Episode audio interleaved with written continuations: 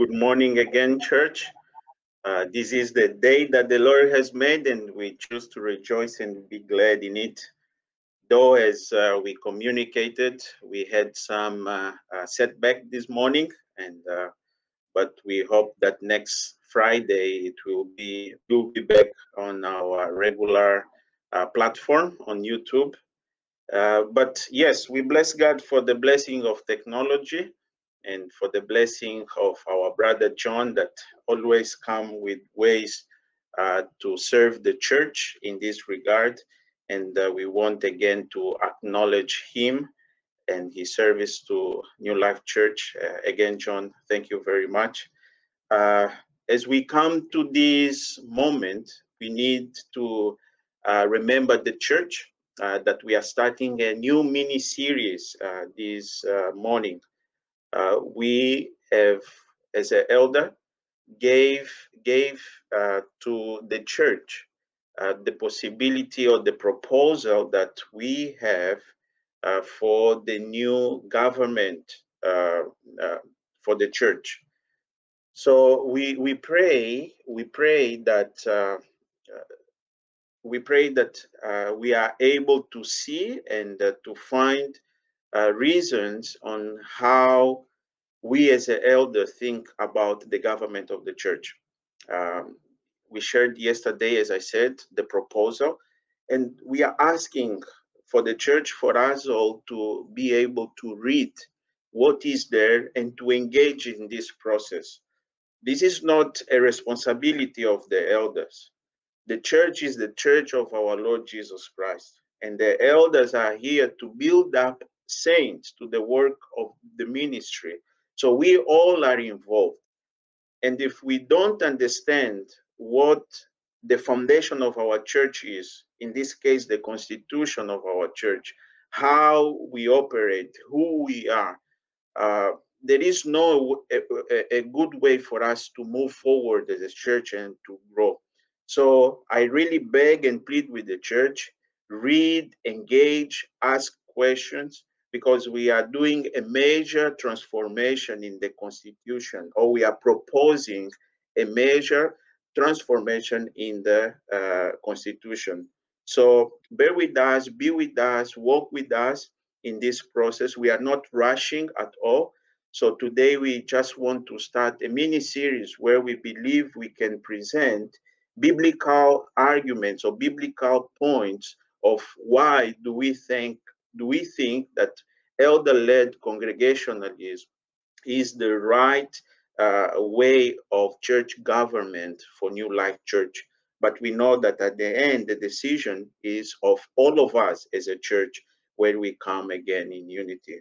So for us this morning, um, we will be reading out of Matthew chapter 16 from verses 13 to verse 20, but our focus will be mainly in verse 18.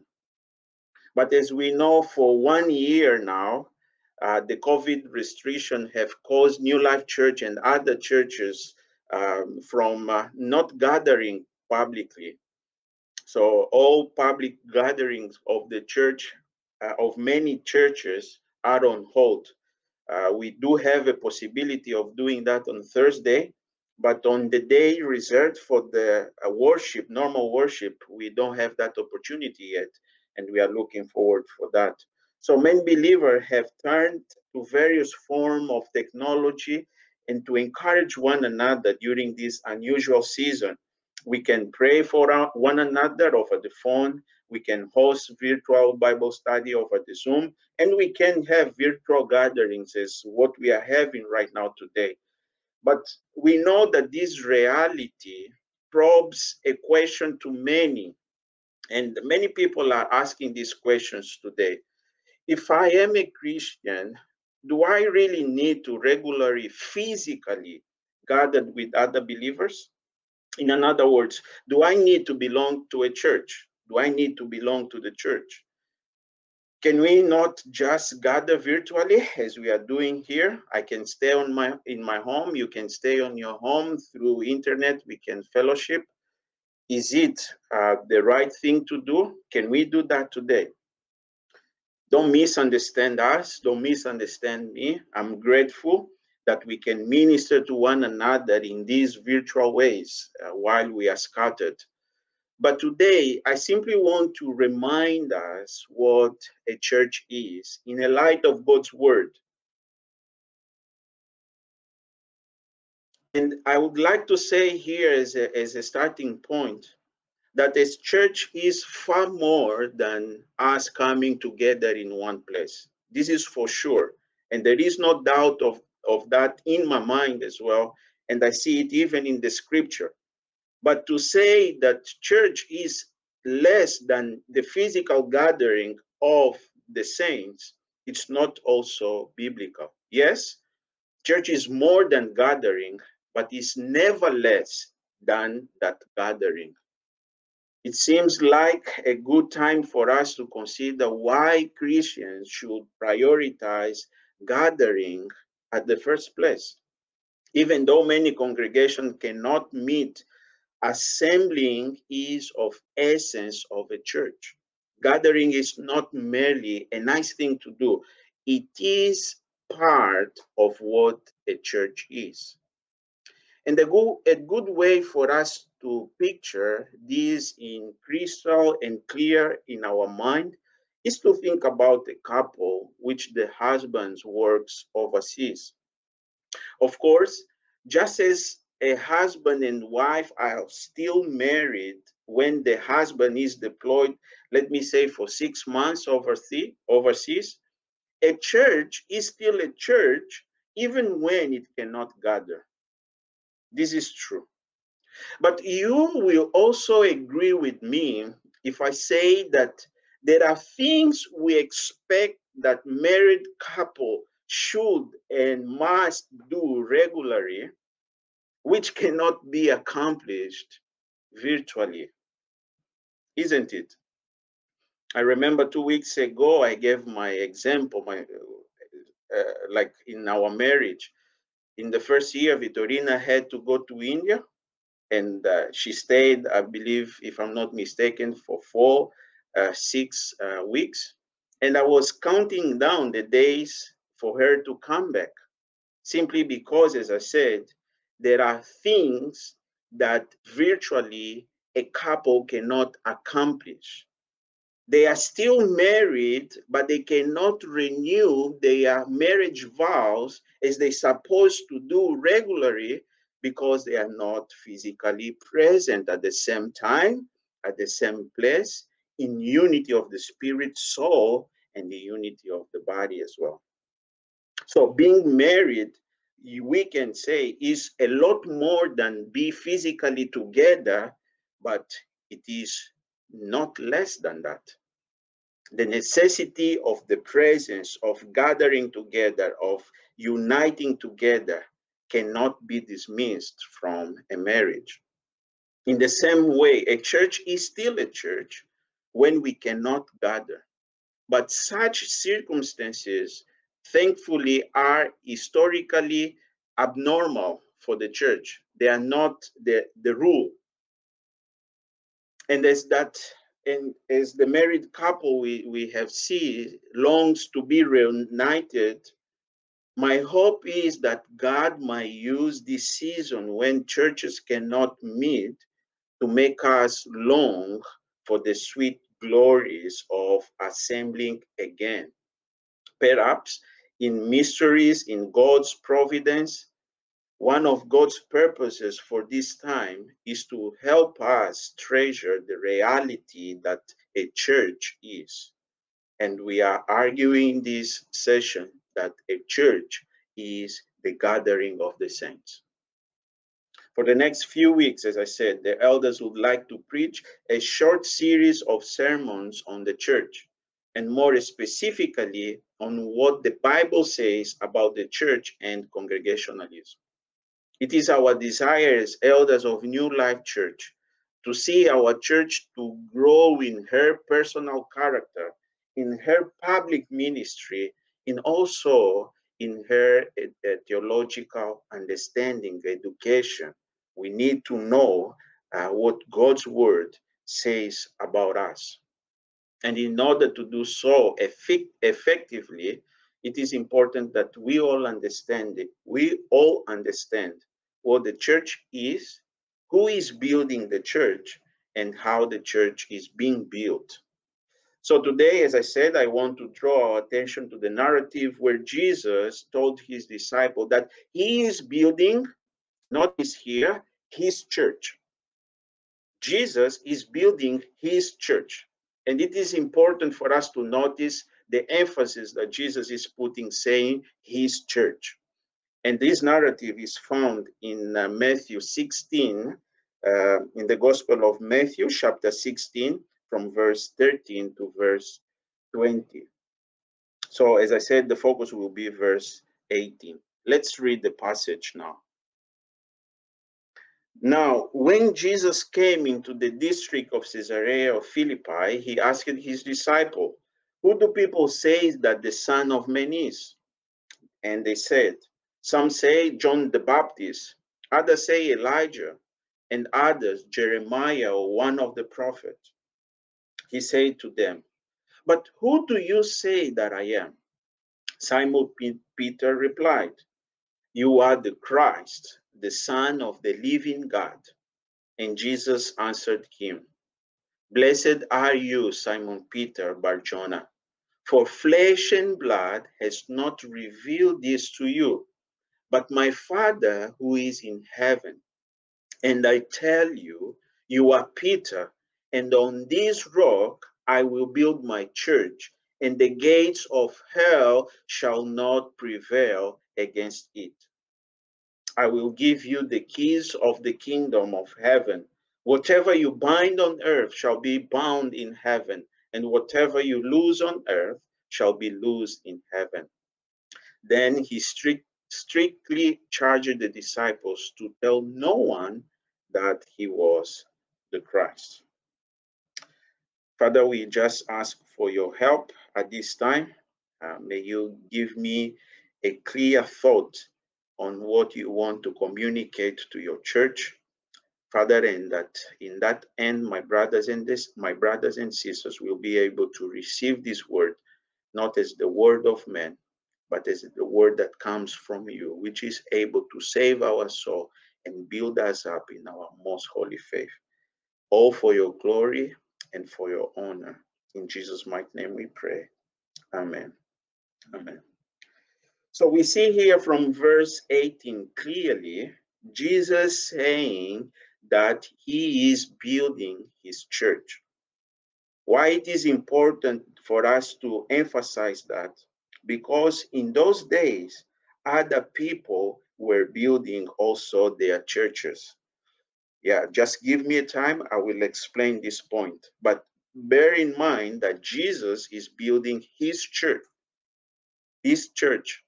He has been doing so for centuries, whether in Jerusalem or in Judea, in Samaria, or in the ends of the earth. Jesus is building his church for the past 2,000 years. From the time he resurrected and the time he ascended to the time he will come back in the second time, one thing that Jesus is doing, he is building his church. And so today I want to ask and answer the question what is then the church? If Jesus is building his church, so he is the builder, all right? And here we can recall Psalm 1, uh, 127 if the Lord does not build the house, in vain those that labor, uh, they labor in vain. So we need to understand then what is this church that Jesus is building? It is important for us to understand that if Jesus is building his church, then we need to begin by understanding what the church is. So this leads me to my first point. The church is the community of all believers for all time. And we borrow this from Wayne Grudem in his uh, systematic book, Systematic Theology book when he says that the church is the community of all true believers for all time. And I think that it, it is very helpful definition. So the, the, the word or the English word church is derived from the Greek word ecclesia. And ecclesia is really a combination of two Greek words, ek, which means from or out of, and kaleo, which means to call out. So ecclesia means the, the, the uh, uh, etymol etymological definition is gathering of the citizens called out from their homes into some public place. So this all to say in short that ecclesia is an assembly. That's the definition of this word. The word church, ecclesia in the original means assembly. That's the meaning. And the apostle Paul said in Ephesians 5:25 that Christ loved the church and gave himself up for her. Paul uses the terms church to refer to all those for whom Christ died, all those who are saved by the death of Christ. The way Jesus is building his church is by adding to the church those people for whom he died. Jesus will be Jesus said, I will build my church. And throughout the ages, Jesus has added uh, believers into his church. Very uh, interestingly, uh, Luke tells us in the book of Acts, which is a record of how Jesus was building his church shortly his death and resurrection, that the Lord added to their number day by day those who were being saved. We see that in Acts 2:47. And the process by which Jesus is building his church in the New Testament is simply a continuation of the process by which he was building his church in the Old Testament. In here, I need to be honest to you that there are uh, still some discussion if there is different between difference between Israel and the church. Many people say that it is a continuation, uh, but others disagree with that, saying that the church exists only in the New Testament, uh, but we can see some similarities with Israel in uh, the Old Testament. For example, it's very clear that the word church or ecclesia in the original shows up also in the Old Testament in the Septuagint uh, Bible, which is the Bible that uh, the Greek Bible translation from the Hebrew text. And this word appears in Deuteronomy chapter 4, verse 10, where God is saying, gather the people to me that I may that I may let them hear my, my words. I say this is found in Deuteronomy chapter 4, verse 10. I'm sorry for my rolling tongue in here. yeah, but again, I said that Jesus or God is saying to Israel, gather my people and that people, that people that God is saying there is the assembly. So Israel is called also the ecclesia, the ecclesia over there in the Old Testament. And many other verses we see uh, Israel being called ecclesia or ecclesia, which of course means church in the translation of the New Testament. But for us to get to the point that we say that Israel is the church and the church is, is, is Israel, is where then we have some differences in that interpretation. Um, but we cannot, without any uh, doubt, we see many similar instances uh, that we in the Old Testament or in the New Testament or words for the church in the New Testament recalls us or make us to recall Israel. Uh, a good example is First Peter uh, 2, um, verses 9, where God is saying to the church that you are my chosen people. You are the uh, holy nation, the nation of the priesthood, the holy priest, priesthood. And if you, you recall, if you go to Exodus chapter 19, over there in verses 4, 5, and 6, you will see the same words or similar word, words applied to Israel. So just for us to see that, there is very uh, a time connection or fine line in the difference between Israel and the church.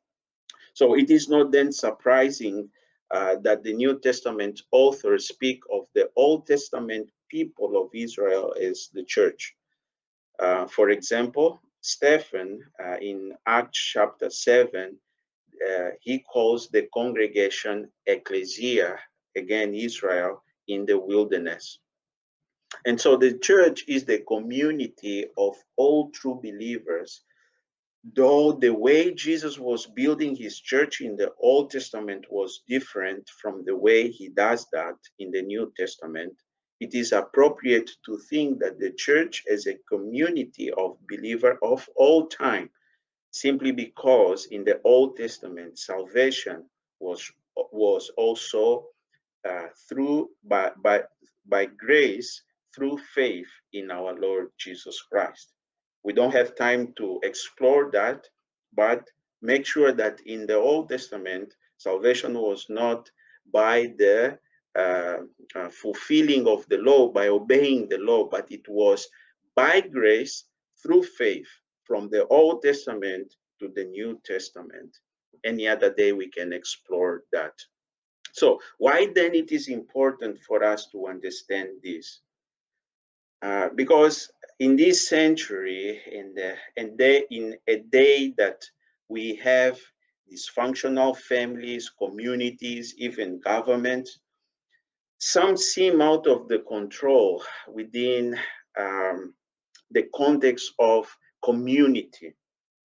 Knowing that Jesus came to establish a new community and from this new community make himself known to the world as an example of a of what a, a true community must be it is our responsibility then or it is of important responsibility for us to understand what a church is. We are this new community that Jesus himself is building up. He is making us different from the world. And even that sometimes the world doesn't accept us, doesn't accept the Christian church, and doesn't understand or accept why we believe what we believe. In many ways, there is for them no other answers for their problem but to see to, to the church. And I want us to be clear on that. Just open open your Bible quickly in the book of Ephesians, chapter 3, verses 7 to verse 10. Here, Paul is presenting again his apostleship to the Ephesian church. And from verse 7, he says the following Of this gospel I was made a minister according to the gift of God's grace, which was given by the working of his power. To me, though I am the very least of all saints, this grace was given to preach to the, to the Gentiles the unsearchable riches of Christ and to bring light for everyone what is the plan or what is the plan of the mystery hidden for ages in God who created all things so that pay attention to this verse so that through the church the manifold wisdom of God might known might now be known to the rulers and authorities in the heavenly places. Paul is affirming the centrality of the church in God's plan. God will manifest his wisdom in this world and to the rulers and authorities in the heavenlies, not through an individual, but through the community of the saints, of people that Jesus Christ died for. And it is important for us to, because many of us, we are captured by this uh, individualistic and selfish life or lifestyle, even in the church. We think, many of us, that we are able to change the world by us, like one person. We think, or many can think that they are like our Lord Jesus Christ. So they live their life apart from the church. But the Bible is saying that God has chosen not the individual, not Pedro, but Pedro in collaboration or in the church. And this goes even when we think about our families. Our families are part of a bigger family, which is the family of God, the community of God. And I'm sure you have heard me say it which I heard from someone, your family, it's only for this earth, but God's family is for eternity. So these things needs to be in our mind as we think about the church. So my second point is that the church is invisible, but yet it is visible. I believe for those that were in discovering NLC classes, it is kind of a repetition. But see what Wayne Grudem again says about the church. He says the following In its true spiritual reality, as the, uh, sorry, Wayne Grudem says, in its true spiritual reality as the fellowship of all genuine believers, the church is invisible. So, in other, in another words, he is saying that those that are truly saved, all of them, they are part of the invisible church. But the problem is, or the question is, that we cannot see what is going on in the heart of the person. So I was saying then that uh, we, we are not able to assess the hearts of the people. We can only see the outward evidence of the inward spiritual change in the life of the people. But we cannot see people's heart and what their spiritual state is. Only God can do that. So then we conclude that the invisible church is the church as God sees it and not as man sees it. The true church is not merely uh, the outward form of organization, like the structure that we have, but it is the fellowship of all genuine believer around the world. On the other hand, the church of Christ certainly has a visible aspect as well. So we can say that the visible church is the church as Christians on earth sees it. In this sense, the visible church includes all who professes faith in Christ and give evidence of that faith in their life. When the apostle Paul writes his letters, he writes them to the visible church in each community. Let me explain that uh, clearly. We see that the invisible needs to have an expression into the visible.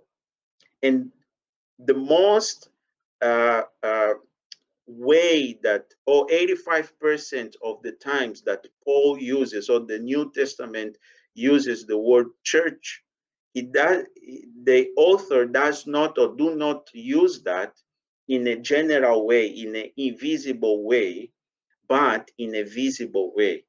So when we see in First Corinthians 1 2, Paul is saying to the church of God in Corinth, or then in uh, Thessalonica, uh, he says to the church of Thessalonians and to Philemon, our beloved worker, and Apphia, our sister, and uh, Archippus, our soldier, and the church in their house. we see is a local when we see that in Philemon, uh, Philemon, sorry, uh, chapter one, oh, verses one and two. It's only one chapter. The visible church consists of all those who profess faith in Jesus. Some of those who profess faith may not be true believers because only Jesus sees the heart and knows those who are true believers. Yet Paul simply wrote to the entire church that met in a particular location. The visible church is always include some who are not true believers because we cannot see hearts as God sees them. Paul speaks to uh, and uh, who have uh, swerved from or has uh, departed from the truth. And he says to Timothy in, in 2 Timothy 2 17 to 18 that they are upsetting, these men are upsetting those of the faith. But he is confident that the Lord knows who are his. As a church committed to a local community, it is important that that local commitment makes the invisible relationship between the person with Christ visible in his commitment to one another and this spiritual reality is what people sees around us. No wonder christ says if you love one another the world will know that you belong to me as individual we come to Christ. But as we come, we are united in Christ with other believers. So people in this region and we will they will see how church looks like how is this new community that christ have saved when they will see us in our local church i was saying that we are transitioning to our last point this uh, morning. And just bear with us and uh, we'll go through it together yeah? That's why we need to come back. We need to come back physically. Maybe we can avoid loss of internet connection. All right. My last point. The church is local and also universal. Or maybe we can say the church is universal and local so we say in the second point that the church is invisible, which corresponds to the universal church, but it is also visible, which corresponds to the local church, meaning the local church is an expression of the universal church. One of the most common metaphor used to describe the church in the New Testament is the assembly as the body of Christ. While this is a profound spiritual reality, it takes on a visible expression of that in the local church. So, a genuine love for God must produce in us a love for one another. That's what First John 4 7 to 8 says, and even in chapter 4, verses 20 and 21 says. So if we love God, we will love other members and other members of the body of Christ. And how this love can be expressed in a commitment in a local church. And that commitment is what we call membership. It's nothing else but the commitment to love and to obey God together in a local community. So, as we say in the New Testament, the word church may be applied to a group of believers at any level, from the local church or a church in a home, a church in the city, or even the universal church as we see. In Acts 9:31, the Bible says, so the church throughout all Judea, all Galilee, and Samaria had peace and was being built.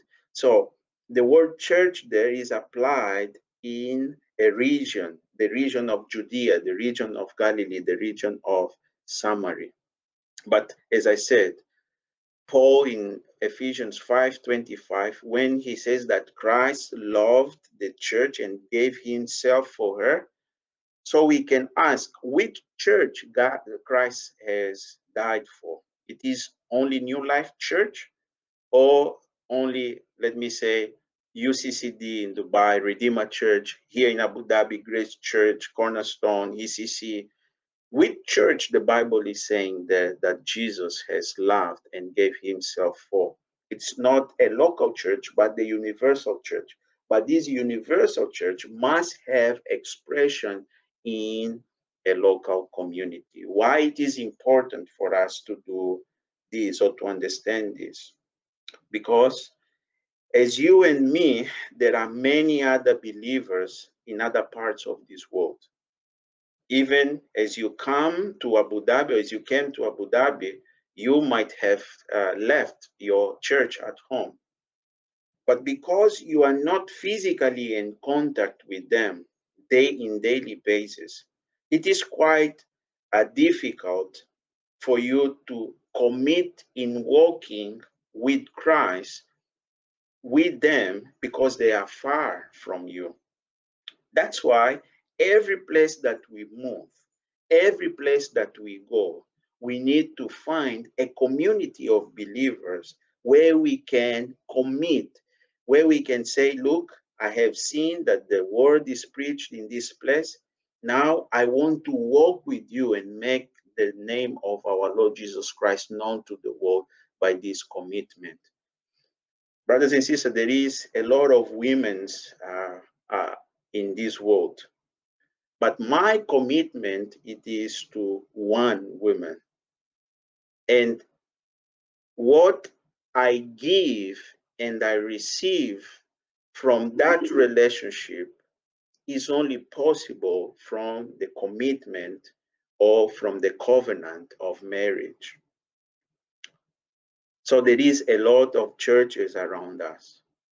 But it will be unwise for us to think that you can one Friday here, another Friday there, another Friday there, walking without any commitment. We need to commit to a local church where we believe that we are being built and where we can also give and serve with our gifts in order for us to make God known and Jesus Christ known to the world. But unfortunately, there are some people today who says that the only true church is the one that meets in the houses.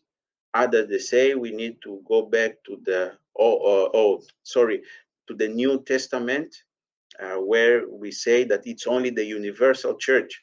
I can be, I am a believer. There is no way for me or there is no need for me to walk with anyone else. Yes, that's true. The church met in the in, in homes. This is true. But today,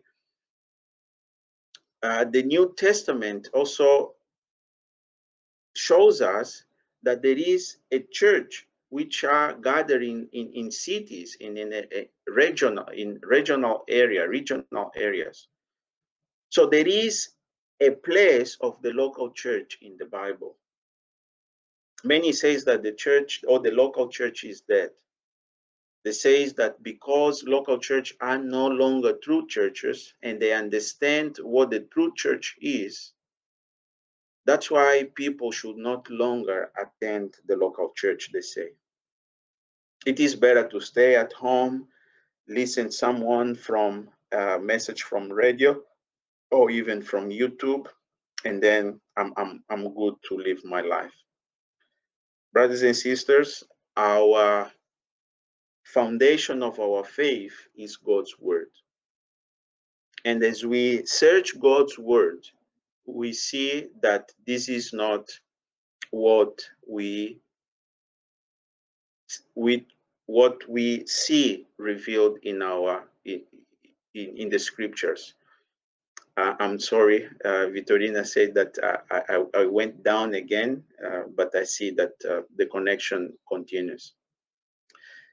But as I said, as we see in, in God's word, we see that the church, the local church, is part of the revelation that uh, God God's bring to us.